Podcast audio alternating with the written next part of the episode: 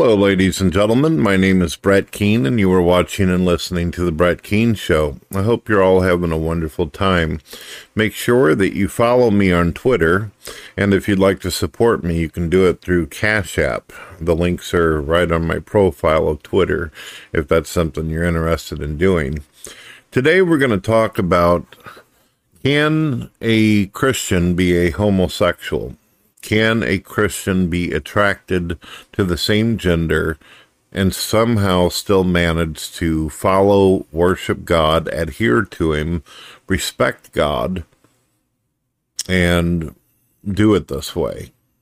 Before I answer or I respond to any of those type of questions, first I'm going to acknowledge and make you all aware, in case you don't know, I'm not a preacher. I'm not a pope. Um, I have no authority of any kind of church whatsoever to be able to say this or talk about the things I'm talking about. I'm going to give you some verses and we're going to discuss them. And Christians are more than welcome to correct me if they think that I'm wrong about what I'm about to tell you. According to the Bible in James chapter 2 verse 10, it says, if you've committed one sin, you are guilty of all, which seems to mean, whether small or big, it's a sin. And those sins mean that you're guilty of all of the commandments. You break one, you've broken them all.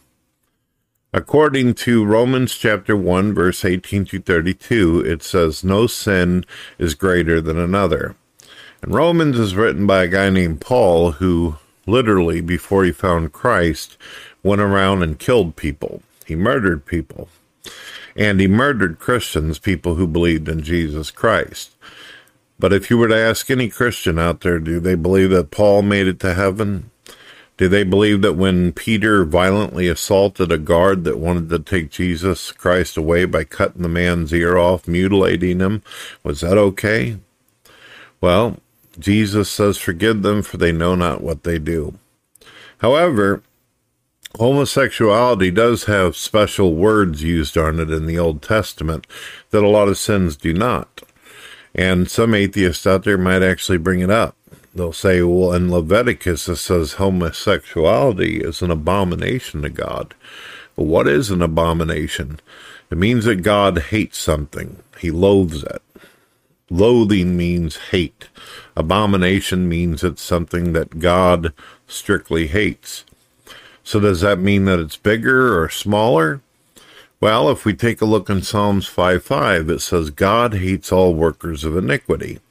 And what is workers of iniquity? People who are lawless, people who break the commandments, people who sin. If you're a transgressor of the law and the commandments, then you're a sinner. And the Bible says that there's not one man or woman in this world that is without sin. That's the reason why Jesus Christ came to the earth and died on the cross. So you would have the potential and the ability to actually be forgiven for what you've done.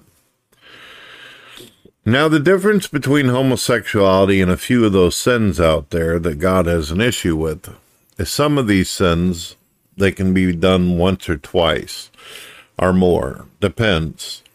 Like a person, usually, whenever they go out and rob somebody, I would say a majority of people, they don't take pride in being a thief. Unless they're like a jewel thief or one of those art thieves or something. Perhaps deep down inside, they feel good about themselves and they feel like they've done something great, especially whenever they make a lot of money off of the theft that they do. If they continue to do it over and over, then obviously there's going to be a problem there. It's really difficult and challenging to call yourself a Christian at the same time being a thief. But somehow there's a lot of Catholics out there and a lot of preachers who have ripped people off who seem to think that at the end of the day they're still going to go to heaven. Well, I'm not God, I'm not the judge, so I can't determine what's going to happen. I have no idea what's in these people's heart. There are many Christians out there, as well as non believers and people of other faiths, who will look at pornography while they know that they're married. Can they continue to go to church and continue to be a Christian and claim to respect Jesus Christ while doing so? Well, I think deep down in their heart, they probably know that what they're doing is wrong. They know that it's not good for their loved one that they're married with.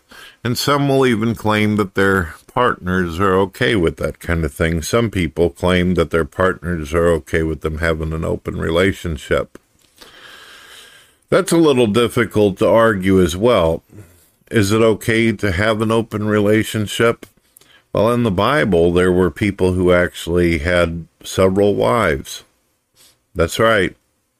Solomon, he had, according to the Bible, over a thousand wives, some of the most beautiful women ever. And I guess he would basically make love to one, uh, one or another of them, or maybe several of them at the same time. Who knows what his sexual life was?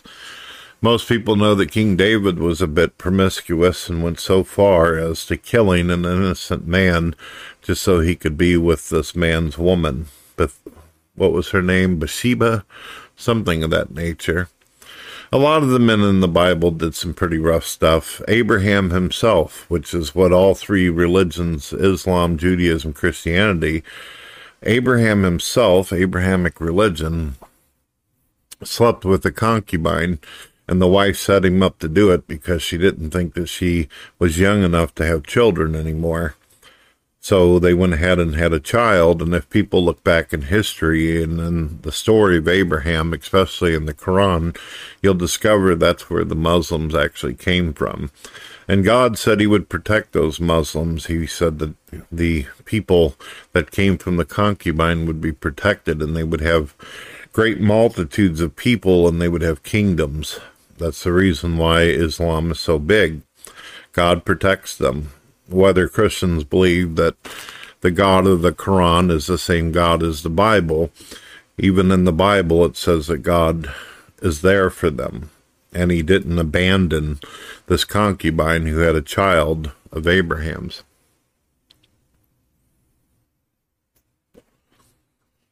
So, I guess when it comes down to it, when you commit a sin the idea is through Jesus Christ, you repent of it. You don't take pride in what you're doing wrong. You'll do something. You might be tempted. You might fall into lust. You might have sex with a woman. You may cheat on your wife or your wife cheats on you. And it's going to hurt everybody that's involved, obviously. It's going to cause a lot of destruction and it isn't going to please God in any kind of way we all sin, and if one sin it means that we've committed it all, that we've broken the law, then we're going to be in trouble for it. Now, God doesn't do like um, what cops do and FBI agents and police. Police have different, and court systems have different ideas of the severity of the law. But God is not a human being, so he doesn't see it that way. Evil to him is evil. There is no, God has never said there's a lesser evil here and then a stronger evil here. Evil is evil, sin is sin, no matter how you look at it. Technically, a person could be gay and actually believe in their heart that they're committed to God. There's absolutely no way that any of you out there can fight your own attractions. You know, even homosexuals they'll claim that they say, I can't I can't fight it. I'm attracted to people and I just can't stop myself from doing it. Now there's a scary thing to this and there's also um, there's something here to be worried about. When a person says that they can't control their sexual urges and that they just have to go sleep with people, you do realize that child molesters also make that same argument. They say, I didn't want to do things with children, but, you know, I had the urge, as they claim, so they went ahead and they did it. It's not really a good argument, doesn't, and it's not going to fly with God. It doesn't fly with humanity or the court system, so it's not going to fly probably with God. But I can tell you this if you truly feel bad about what you're doing, if you truly feel as though what you're doing is a sin and you acknowledge it, and you say to God, Give me the strength, give me the ability to be able to get through this temptation and this lust. Help me, support me, be there for me, oh Lord, whenever I'm in these dark moments or these moments where my brain is frenzied and my hormones are wanting to take over my body, then perhaps there is a way. But I can assure you that if you're part of the LGBT movement where you make a holiday out of it and you run down the street naked, claiming that you take pride in all this sin that you commit, then you're definitely not going to be repented of it. It's one thing to actually do this, go out and have sex with someone of your gender, and then turn around and say, God, I. I, I want to change. I want to do better for myself. And then there's another thing where you actually celebrate the sins that you commit. If a Christian goes out and cheats over and over and over on his wife, or a Christian looks at pornography over and over and then basically pats himself on the back and says, Good job, and doesn't acknowledge the wrongness in it, then I assure you there's no way to get to heaven doing that. But if you're a person who, from time and time again, you fall into sin and you ask God to help you and, and get you through, then there's a chance that you could make it into heaven having that issue. Some Christians out there may argue with me and say, no, no, no, no, no, that, that couldn't be possible. You know, you're not supposed to do that to, with your body and do these kind of things. Well, the thing is, is that God is interested in our soul. He's not interested so much in what we do with our physical body.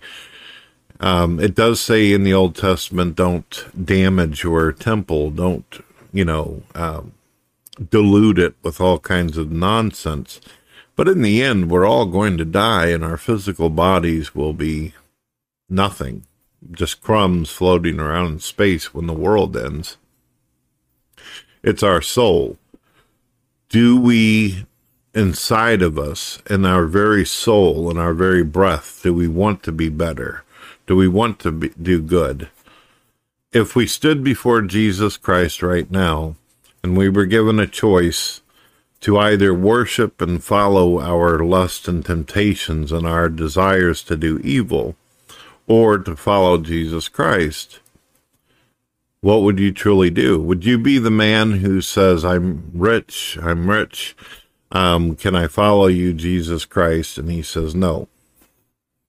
No, you can't, because you care more about your wants and your desires as opposed to what it is that I'm trying to teach and what I'm trying to do. So basically, I'm saying in a nutshell that, yeah, you're going to sin. No matter who you are out there, you're going to sin. You're going to have problems. As long as you don't bathe in your sins and continuously do them over and over and over again and celebrate it, then there might be a chance. But again, I'm going to finish with this. I'm not God. So if you stand before God and He said that you've fallen into your temptation too much, if you chose your desires and your sexual wants over what He asked you to do, who knows? Who knows? As far as child molestation goes, though, which seems to be a, a pattern consistent thing with transgenders out there, men who want to be women. Well, God went a bit far with what he thinks about that. Um, he said that if you hurt little people, you hurt children, then it's better for you to tie a milestone around your neck and be dropped into the sea. It's pretty clear that there's no way you're getting to heaven doing that kind of stuff. But he's not just talking about sexual nature of causing children to stumble. If you're a false preacher who's lying to a child or you're scaring children or doing horrible things to kids, whether it's sexual in nature or not, you're going to burn for it. And when I say burn, remember I'm an annihilationist. I mean that your soul will be destroyed. God doesn't have no use for you. I know that much. The Bible is straight up clear on that. As far as the Old Testament, whenever it says stone adulterers, stone people who commit bestiality, stone homosexuals, and all that, that is in the Old Testament. And Christians have repeatedly had to remind people that we're under a new covenant. We also have to keep people reminded that a lot of that stuff that went on in the Old Testament was between primitive tribes and civilizations back then. It was very important, especially in the Old Testament, that families come together to be able to create children and populate the earth. That was very important to God that families exist and be able to produce and bear fruit and multiply. God doesn't change, though, some could argue. And since God doesn't change, then old covenant, new covenant, whatever the covenant is called, God is always going to have the same view on that. So that's something to keep in mind. Is it mean? Does it mean that God doesn't exist or that God is hateful because he laid down these rules or these specific things that he wants? No. Whenever a child comes into this world, a father and mother have the perfect right to be able to say what they expect from their children. What it will take to get yourself disowned or abandoned or whatever. God's love, I don't know who came up with the idea that God's love is just unconditional no matter what. Obviously, it's not if God says that he hates all workers of iniquity. Obviously, there are people out there that do things that are so awful. God felt even before mankind existed, there would need to be a place for them to go where they would be destroyed. So, I think a lot of people who ask these questions, you already know the answer.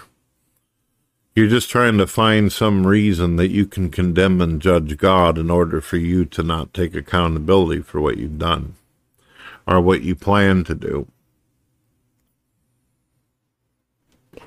And so be it. Then you are like the rich man who prefers his desires and his fetishes and his fantasies and his materialistic wants and desires over what God wants for him. If that's the case, I can't tell you for sure if you'll go to heaven or not. Again, it's all depends on what's going on in your heart and what God sees. Because none of us out there have the ability to look inside your heart and mind and understand or fully comprehend who you are, what you're about, and why you do the things you do. All right, ladies and gentlemen, God bless.